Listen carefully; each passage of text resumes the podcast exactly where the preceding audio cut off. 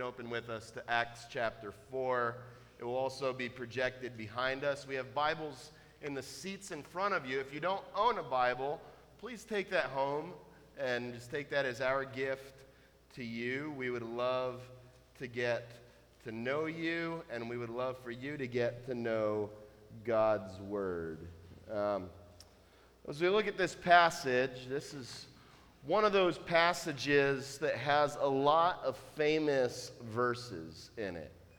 Almost too many famous verses to cover in one message, but all of them are going to be in one message because they are all interconnected to one key idea. And we're going to cover it in its context, but to really understand this passage, you need to understand verse 11. So look with me at that. It says, This Jesus is the stone that was rejected by you, the builders, which has become the cornerstone. So in that passage, Jesus is called the chief cornerstone, which is an analogy that would have been understood in that culture a lot more than we would tend to understand it today in this culture. But the whole point of the passage is that Jesus is the one and only cornerstone, and either people stand upon that cornerstone and are saved by him, or they are crushed under the weight of that cornerstone. So, Jesus, the cornerstone, is the key to unlocking this entire passage, but he's also the key to understanding and unlocking the entire Bible and the key to understanding and unlocking all of human history. And to make that point, I'm going to show you a two and a half minute video that says it better than I can, and then we'll jump back into our text.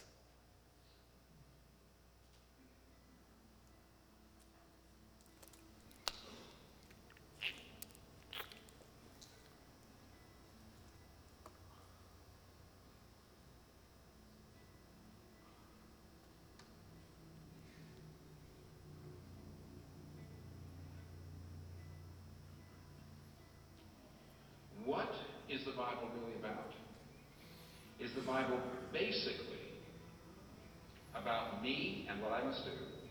Or is it basically about Jesus and what he has done? When you read in Luke and Acts how Jesus, in those 40 days, uh, got his disciples together, 40 days before he ascended, after he was raised, what was he doing? Basically, he was saying everything in the Old Testament is about me.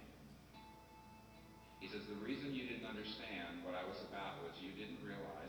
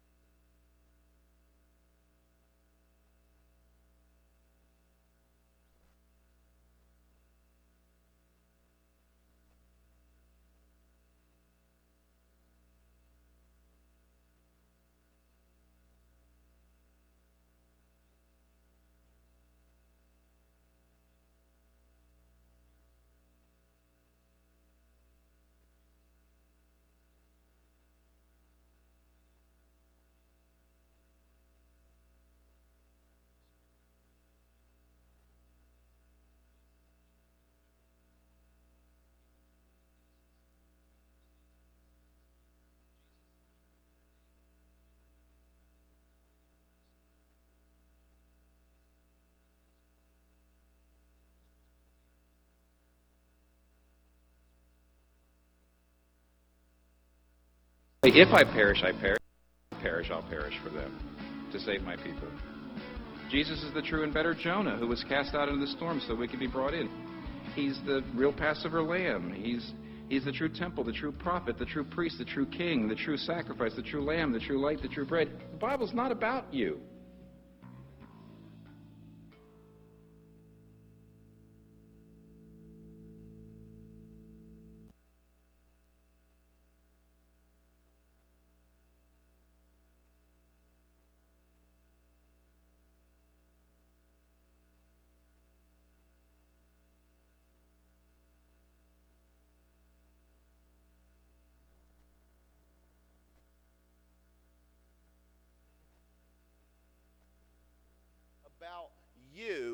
Then you are going to live life as if you are the cornerstone and all of life is going to be just filled with depression and frustration when your little empire does not give you the satisfaction that you hoped that it would give you. And the reason that I started with verse 11 and then circled back is if you thought that you were the architect of your own life, the architect of your own salvation, that you hold the keys to heaven and hell.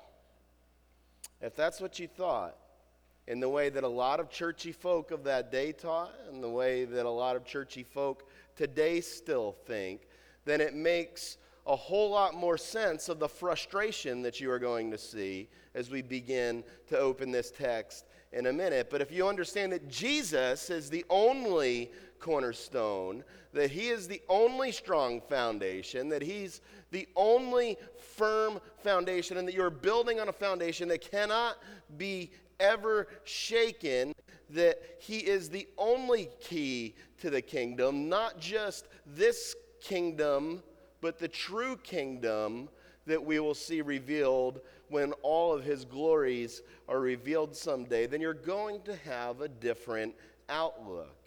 And it's going to give a result of a different boldness. As Christians, we can be bold not because we're smarter than others and not because we're good enough to have figured out the truth, but because God, in His infinite mercy and grace, revealed His truth to our rebellious hearts.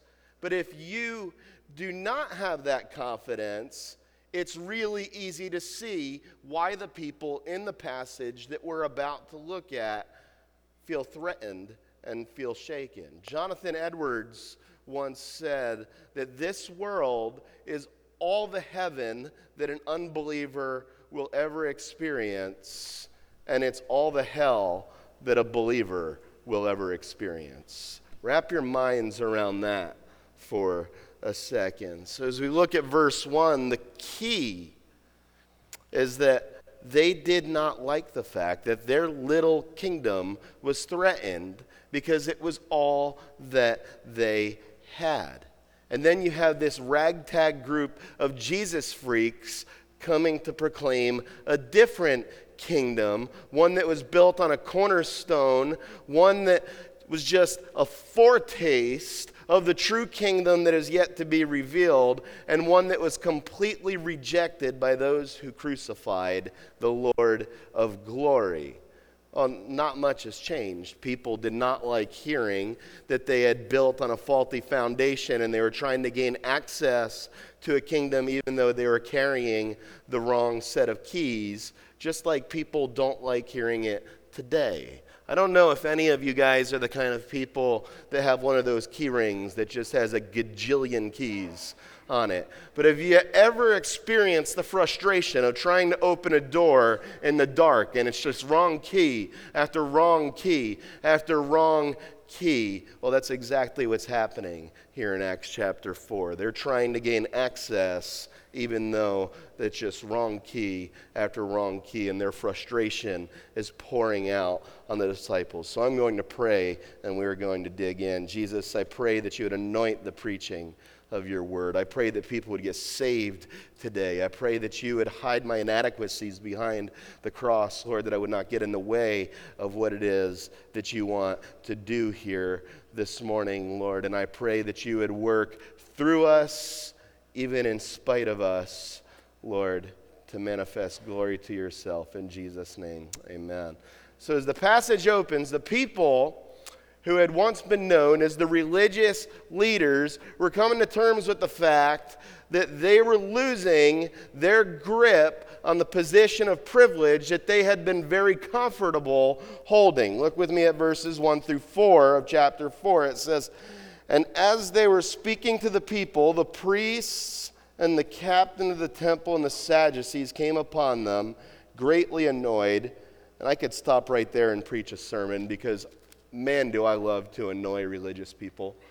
Uh, I, I would say that it is one of my primary callings in life to just annoy religious folks. So if you're here and you get annoyed by religious things, may you leave sufficiently annoyed today. But it says that they were annoyed because the teaching of the people and the proclaiming of Jesus the resurrection of the dead. And they arrested them and put them in custody until the next day, for it was already evening. But many of those who had heard the word believed, and the number of men who came was about 5,000 thousands. So we've already seen in the Gospels that they plotted together to kill Jesus, that they were willing to do anything that it took to hold on to this illusion of authority. They may have given lip service to trusting in God's authority, but that's all it was. It was simply just lip service. They thought that they were in and of themselves their own authority. They thought that they were the people's authority, and in many ways, they thought that they were even God's authority. How warped is your thinking if you've gotten to that point? But isn't that what we're doing each and every time that we put God in our box, saying that He cannot work in any way that might be mighty outside of the box that we have put him into. When we do that, we're saying, God, you can only work within the confines of the parameters that we have chosen to put around you. And when we do that, we are not submitting to God as authority, we are asking God to submit to our box as his authority. And when we're doing that, we are not worshiping Christ, we are asking Christ to worship our box. And God is not in the business of worshiping our boxes, He's in the business of exploding them and blowing them up. So they're trying to pull the authority card. And just a quick tangent when somebody tries to pull the authority card, I'm just going to tell you, they've already lost.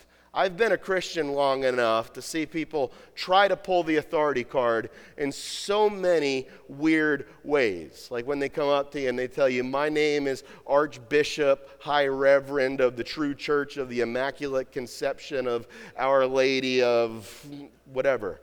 I went to such and such a seminary. I have this many degrees hanging on my wall. My church has grown to be this size under the sheer power of my awesomeness.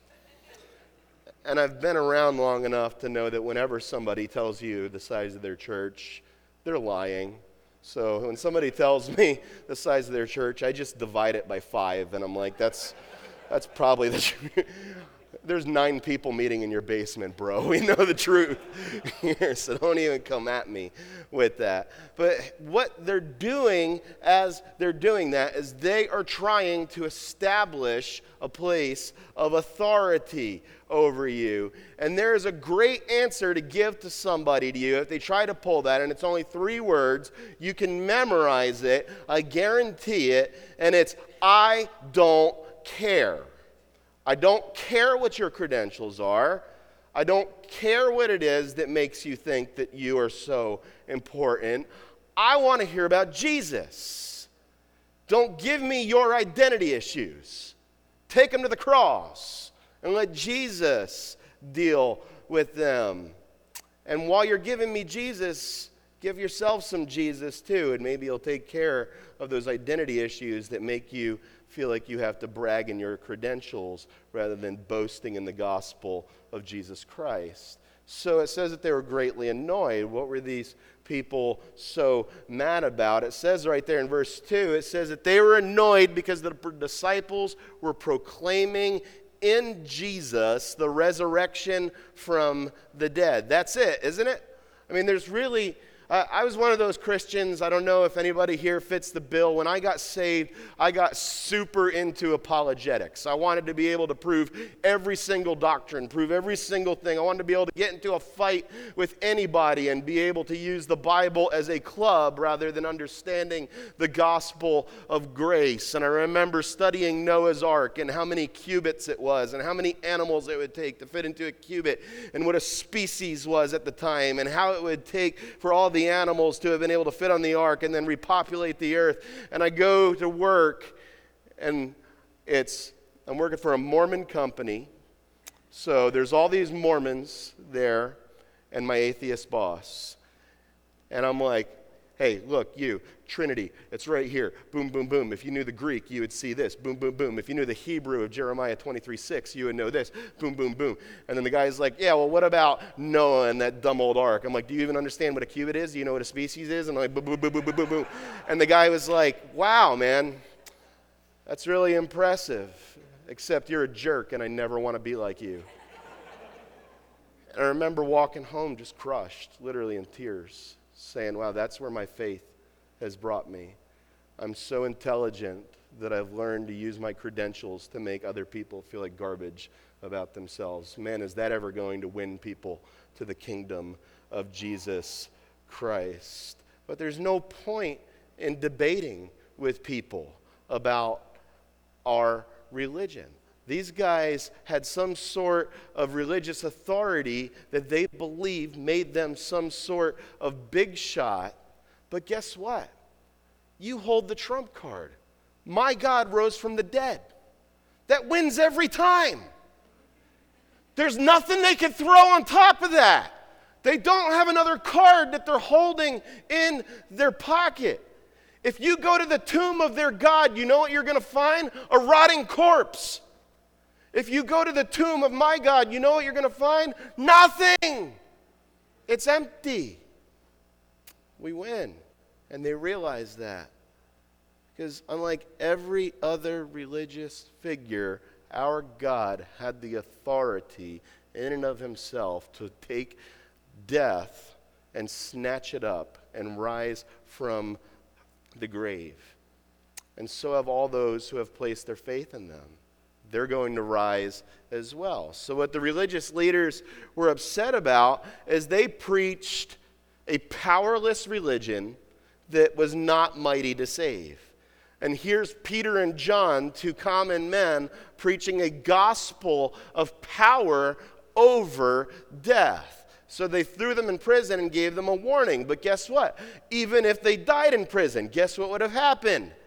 They were still going to rise from the dead someday because our God is mighty to save. And as we move on in the text, just like I told you, they were trying to drop the authority card.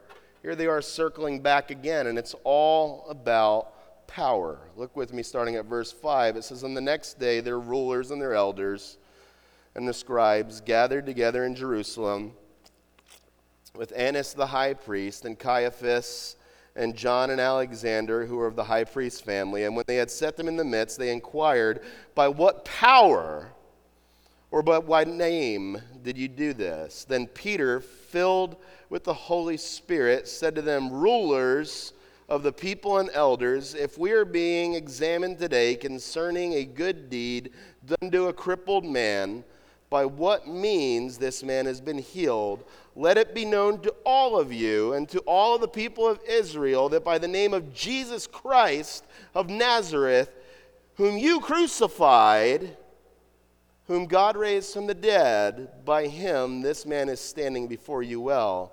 This Jesus is the stone that was rejected by you, the builders, and he's become the chief cornerstone.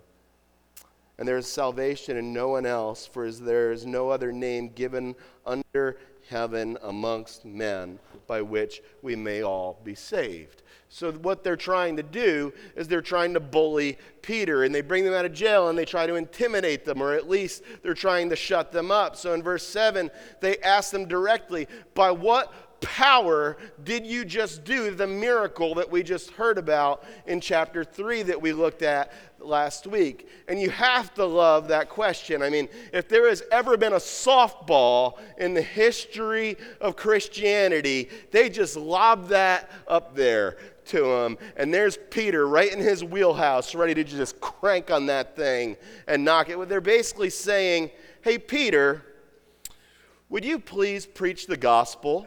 to us and preach to us in the name of Jesus in front of all of the governing authorities that rule our land. And there's Peter, man. He takes the opportunity and he cranks on it. And you have to love how Peter answers the question. You want to know? You want to know what power this was done? And first, we're told that in order to give an a defense, it didn't even come from Peter, that it came because he was filled with the ghost. And then the Holy Ghost starts to speak through him. But then Peter is quick to share where the power comes from. And the power is still the same power that we leave here with today when we walk out those doors. It's the power of the name of Jesus. Amen. And this power gave the disciples a boldness Guys, these were not bold men by nature. These were cowards who ran away from the line of fire, not heroes who ran towards it. But now they're filled with the power of the ghost, and they are empowered to speak in the mighty name of Jesus, the only one in whose name there is power. As the hymn writer says, there is power in the name of Jesus. There is power in the name of Jesus. And in case you missed it, he repeats it again. There's power in the name of Jesus to break every chain, break every chain, break every chain. And then Peter tells them the secret behind their power. That's what they're asking for. Hey, what is the secret behind the power that we're seeing here, Peter? What is the secret behind the boldness? The boldness is the chief cornerstone whom you have rejected. I love how he doesn't tell them that they were without a foundation. That's a lie. We can't tell the world that they are without a foundation. He says that they do, in fact, have a foundation in verse 11. He just says that they were the architect of it. They were the ones that built it. They did not build it on the one that God had built. And they rejected the true cornerstone, the chief cornerstone, the only cornerstone that God Himself had built. And Peter makes it very clear to tell them where the source of the power and authority comes from. He tells them that this is not a power, this is the power.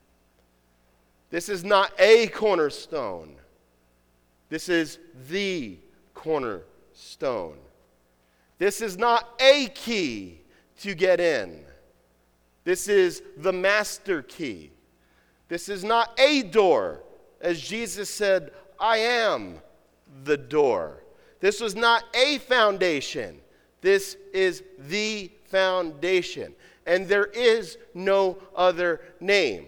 There is no other key. There is no other door. There is no other strong foundation to build upon. And if you are here and you're searching for a different foundation, let me just speak to your hearts for a moment because I don't presume that just because you've come to a church that you have a relationship with Jesus Christ. I sat in churches for many years not knowing who Jesus was. I thought it was a religious thing that religious people did because they felt guilty about something inside, so they had to go somewhere in order to deal with that guilt. So you all gathered together as a bunch of guilty, miserable people on Sundays. That's what I thought as I was in churches on Sunday looking out at the person that was doing what I was doing.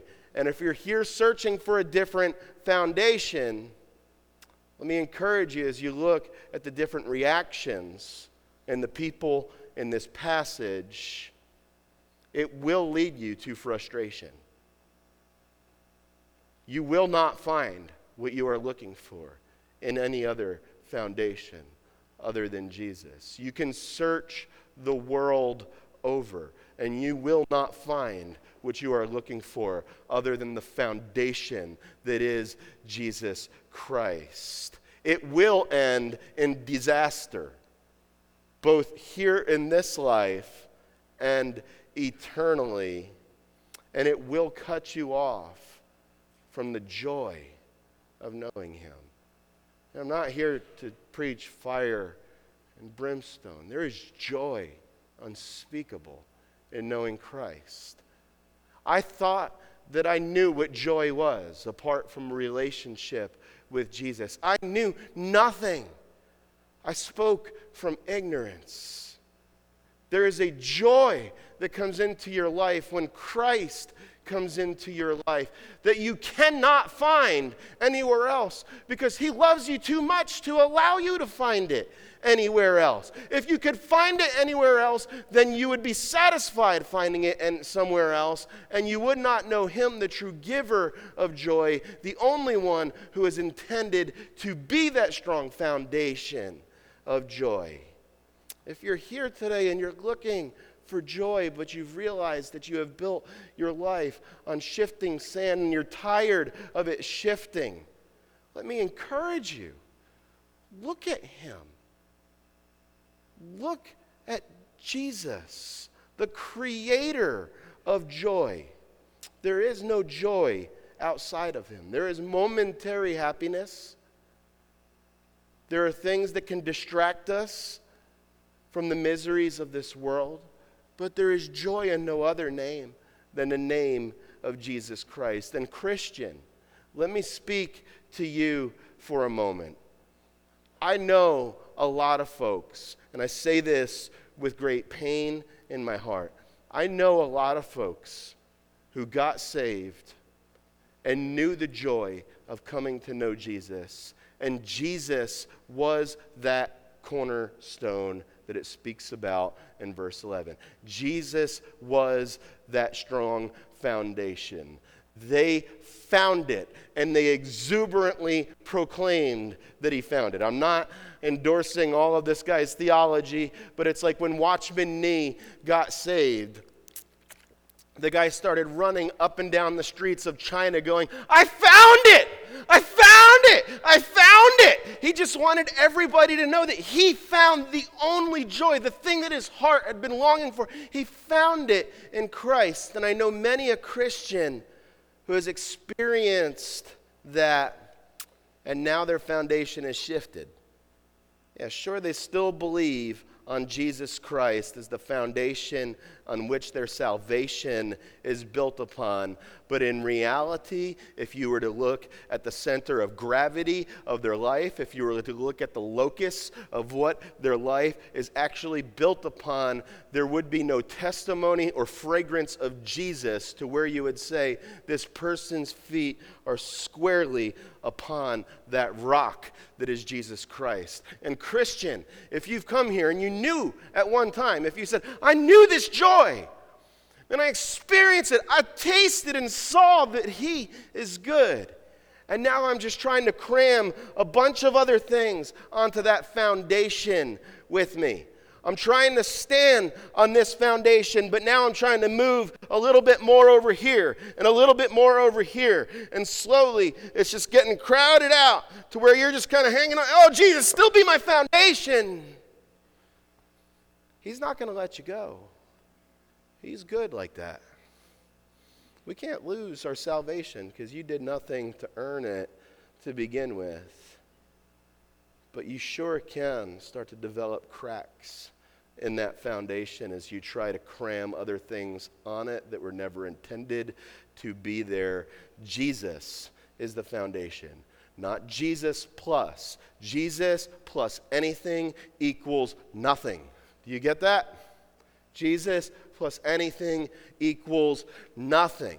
Christian, let me level with you. If you are trying to build other things as your foundation, if it is Christ and then, you will experience frustration in this life if you are not experiencing it already. I know it because I see so many Christians. I see Christians that want to come in and say, Why am I not getting the richness out of this Christian life? And I'm like, Well, tell me about your life.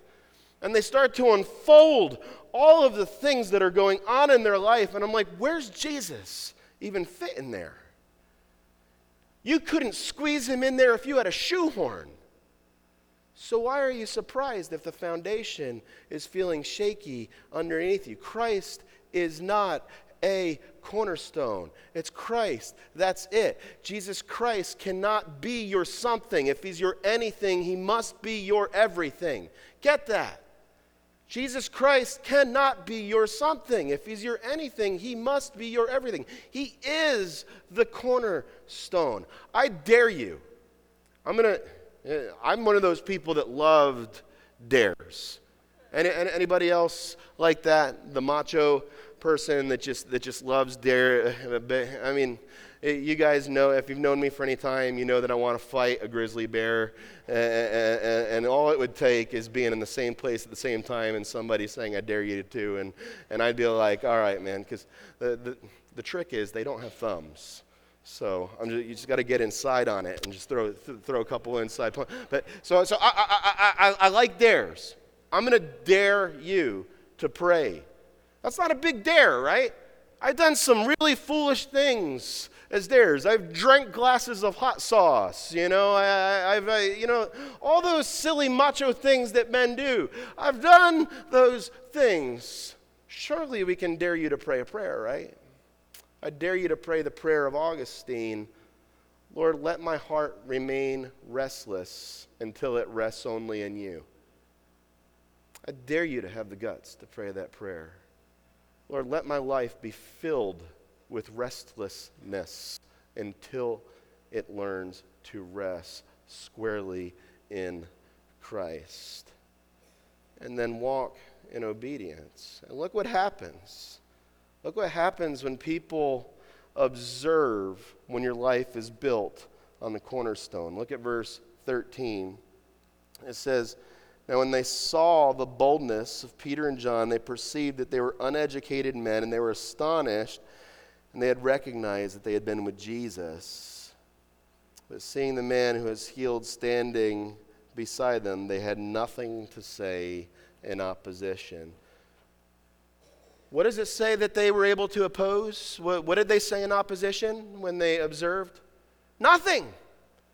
There was nothing that they could say as they smelt the fragrant aroma of Christ being manifested in and through their lives. How powerful is that? Brothers and sisters, the greatest apologetic for the truth of Christianity is a life that is so sold out squarely on the gospel. One of my mentors used to say, Live your life in such a way that it demands a gospel explanation. Hear that again. Live your life in such a way that it demands a gospel explanation, where somebody has to be able to look at your life and say, There is no other explanation other than the supernatural God working in and through that life. Be so firmly rooted on the cornerstone that is Jesus Christ that it's the only explanation that can be given. Not when I look at him I see a very religious man. When I talk to her, she is very dedicated to her church. Let the only explanation to your life be they have been in the presence of Jesus. Let me say that again. That's not one of those statements that you should just hear and be like, all right, that's cool. I'm going to go do my thing now. Let the only explanation to your life be they have been in the presence of Jesus. Look what they did not notice. They did not notice their education. They did not notice their articulation. They noticed the presence of Jesus. And these weren't people that were going to church. This wasn't like, hey, I'm trying to encourage my brother in Christ. Every time I'm with Gregory, every time I'm with Pat, I can't help but notice Jesus through their lives. These were their enemies that were speaking. And they were saying, we can't help but notice that these people have been in the very presence of Jesus himself. And it's ironic because I have seen the opposite so many times. I have been with people on multiple occasions and thought, these are highly educated men, but they don't know Jesus. I went on a mission trip where I got to lead a bunch of Princeton seminary students, and they were telling me all of the feminine attributes of Mother God. And I was like, man, you're so smart, you're stupid. You're paying to get this education. Like, you're paying good money to be this dumb. How is this possible? I didn't notice. You know what I didn't sense? Nowhere was like, oh, that's that familiar smell. I smell him. I know, I know the smell of him. Jesus is present. I smell dead theology, and I've smelt it so many times. People that are highly educated but lacking the presence of Jesus. But here, just being in their presence, their enemies could not help but proclaim, These people know Christ. Redeemer Fellowship, is there a greater compliment?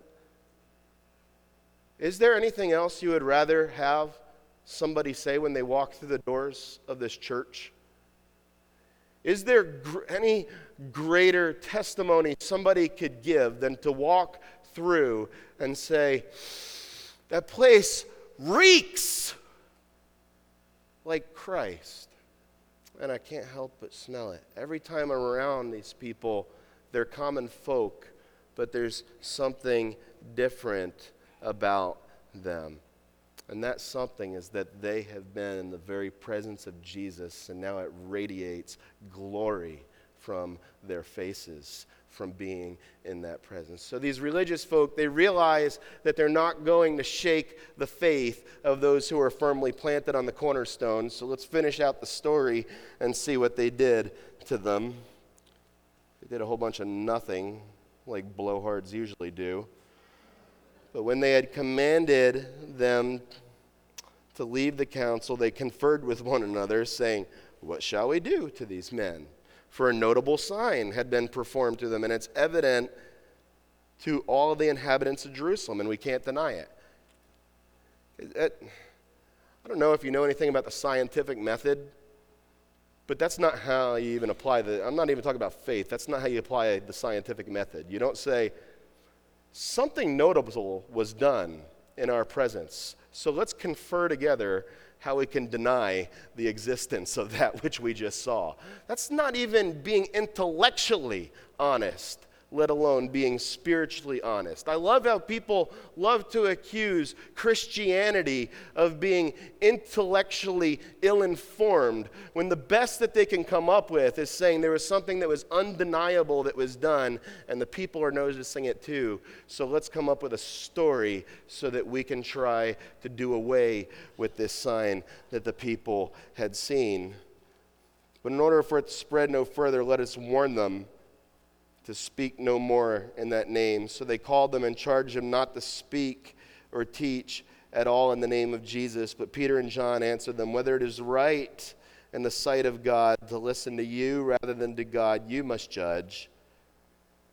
Listen to this. I mean, I've heard so many sermons where people are just guilting people into evangelism Hey, get out there. Don't you know that people are starving and don't you care enough to go and tell them about Jesus? For the cup of coffee a day, you could save all of Africa. So why are you drinking Starbucks? What's your problem? That's not what they did.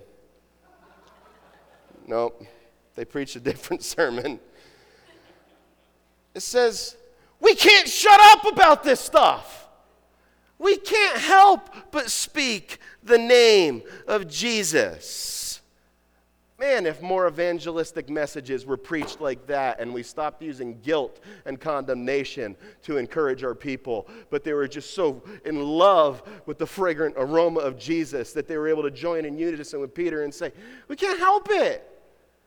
I mean, I know you're telling me not, I, know that every time I come to Thanksgiving dinner that I'm the Jesus guy and, and, and, and you're probably tired, but I, I can't help it. I'm just in love with them, and this is what somebody that's in love does. I speak about the one that I'm in love with. For we cannot help to speak of that which we have seen and heard. And when they have further threatened them, they let them go, finding no way to punish them, because the people, for they were all praising God for what had happened. For the man on whom the sign, the healing was performed, was more than 40 years old. So, the authorities did the only thing that authorities could do in a situation like that. Stop proclaiming Jesus, or we'll take away your freedoms or liberties, is what they said to them. And, folks, we might face that as a nation in our lifetime. That's a reality. That's a sobering reality. I, I, I weep when I think that my kids may not grow up in the world that I grew up in. And the punishment was to say, if you continue to proclaim this name of Jesus, then we will continue to take away your freedoms and liberties. We might face that as a nation. Why, why would we think that we're exempt? This is what our brothers in South Sudan, North Korea, Chad, Pakistan, Afghanistan, and I could keep going and going and going. They can't stop them from speaking the name of Jesus, but they're saying there might be a cost attached to it. We've been blessed. I might even throw the word spoiled in there. But Peter and John answered back in a way that you can only answer if you've been with Jesus. They say, We can't help but speak in his name. If your life has built on the cornerstone, then you only have one option, and they summarize it beautifully. It comes down to obeying you, or we're going to obey Jesus. We're going to listen to you, or we're going to listen to God. And they saw it as we only have one option because obeying you isn't one of them. This power did not come from them, guys. Left to themselves, these folks were cowards. This is the Spirit talking. You, Christian, have the same power working inside of you. They were saying, as the writer of my favorite spiritual, you can have all this world, but give me Jesus. And I want to ask you, be honest, man, because you gain no benefit by not being honest. I can't jump in your heart and see the answer. And even if I could, what am I going to do to you? Um, are you so firmly planted on the cornerstone that you could honestly say, you could have all this world, but give me D- Jesus? Does your life bear witness to that reality? Or are you trying to squeeze as much of the world's system onto that cornerstone with you while still straddling one leg on the cornerstone of Christ? Do your priorities bear witness you can have all this world, but give me Jesus? Does your heart that's beating inside of your chest right now bear witness to the fact that you can have all this world, but give me Jesus? And before we close, I want to do something really, really cool because it's something that Luke does that I've never seen until really exegeting this passage. And it's not just because I want to show you something cool, but the deeper I went into this passage, the more I realized that Luke was very intentional in the way that he laid this out. Luke goes through the folly of building on your own self centered, man made foundations, and he places each one of them side by side with the power of building on the foundation of Christ. And since the main point of the passage is being built on the chief cornerstone of Christ, Luke puts the two side by side. And what he's trying to do is make it really obvious that a life that is built on anything other than the cornerstone of Christ will crumble, And the life that is built on Christ, the one and only cornerstone, will continue to stand and take on the aroma of Jesus. So, as we go through these side by side comparisons, be honest with your heart. Ask yourselves, what foundation am I really building on? Examine the fruit in your life. Does the fruit in your life testify of one who has been built on the foundation of the cornerstone of Christ? Remember that Luke makes it really clear when he points out the religious cornerstone that these bitter people were built on. And he refers to that as the cornerstone you built, he tells them. But we're going to close by looking at the cornerstone that God has built, the only true cornerstone, Jesus Christ. So as we look at the fruit, be honest with your heart and say, What am I built on? So look, side by side, if you just look at them verse by verse, the faulty foundation, the people were greatly annoyed as they looked at the people's hope. The right foundation, they were proclaiming hope through Christ's resurrection from the dead. Next, we see in verse 3 by built, being built on the faulty cornerstone, they tried to silence the gospel from going forth. But when you're built on the right foundation, they proclaimed and believed in spite of the threats to try to silence them and make them stop. Then we see side by side when you're built on the wrong foundation, conspiring together and trying to silence the truth of the gospel from going forth. The right foundation being quick to give an account of the glory of God, and that that's all it is the glory of God being manifested in and through us. Faulty brought about brokenness and tried to take life. The right foundation brings about wholeness, resulting in the restoration of life. In verses 9 and 10, the faulty foundation is full of religion, leading to cowardice. The right foundation is full of boldness, leading to the proclamation of the gospel, even in the face of great opposition. As we look at the next verse, we see that they built their own cornerstone.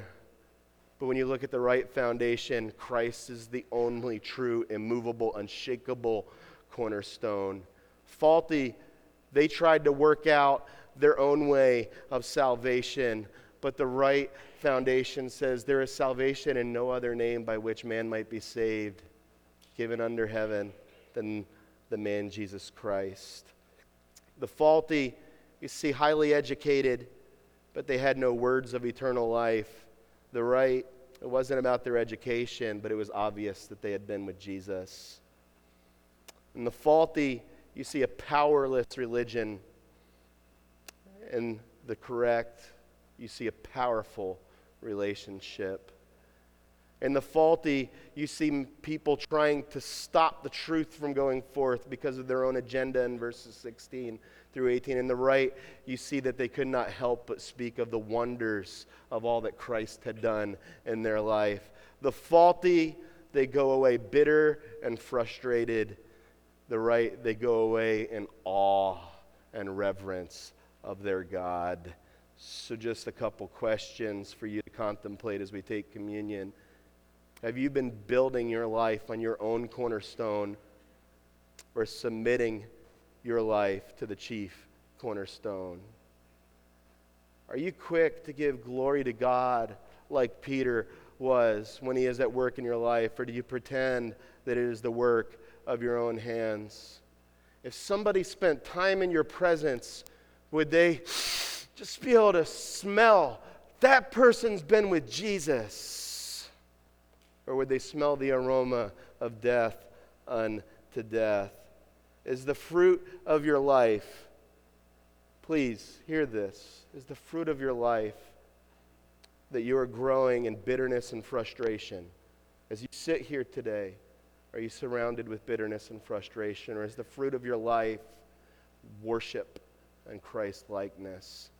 Can you truly say that your life is increasingly built on the chief cornerstone? And the final question are you looking for anything else under heaven by which you might be saved other than the name of Jesus? He's here. Cry out to him. We are going to take communion now, and it is a proclamation of the beauty of the chief cornerstone, who is Jesus Christ our Lord. Jesus, thank you that you have revealed to us the true cornerstone, not through any wisdom or cunning on our part, but by the grace and mercy on yours. Pray that as we partake of communion, that it would be a celebration that that firm cornerstone still stands. In Jesus' name, amen. In this time of communion, if you um, know Jesus as your Savior this morning, then it's the time for us as Christians to remember His death, His His blood that was shed for us, His body that was broken for us. If you're not quite sure if you are a Christian this morning, um, have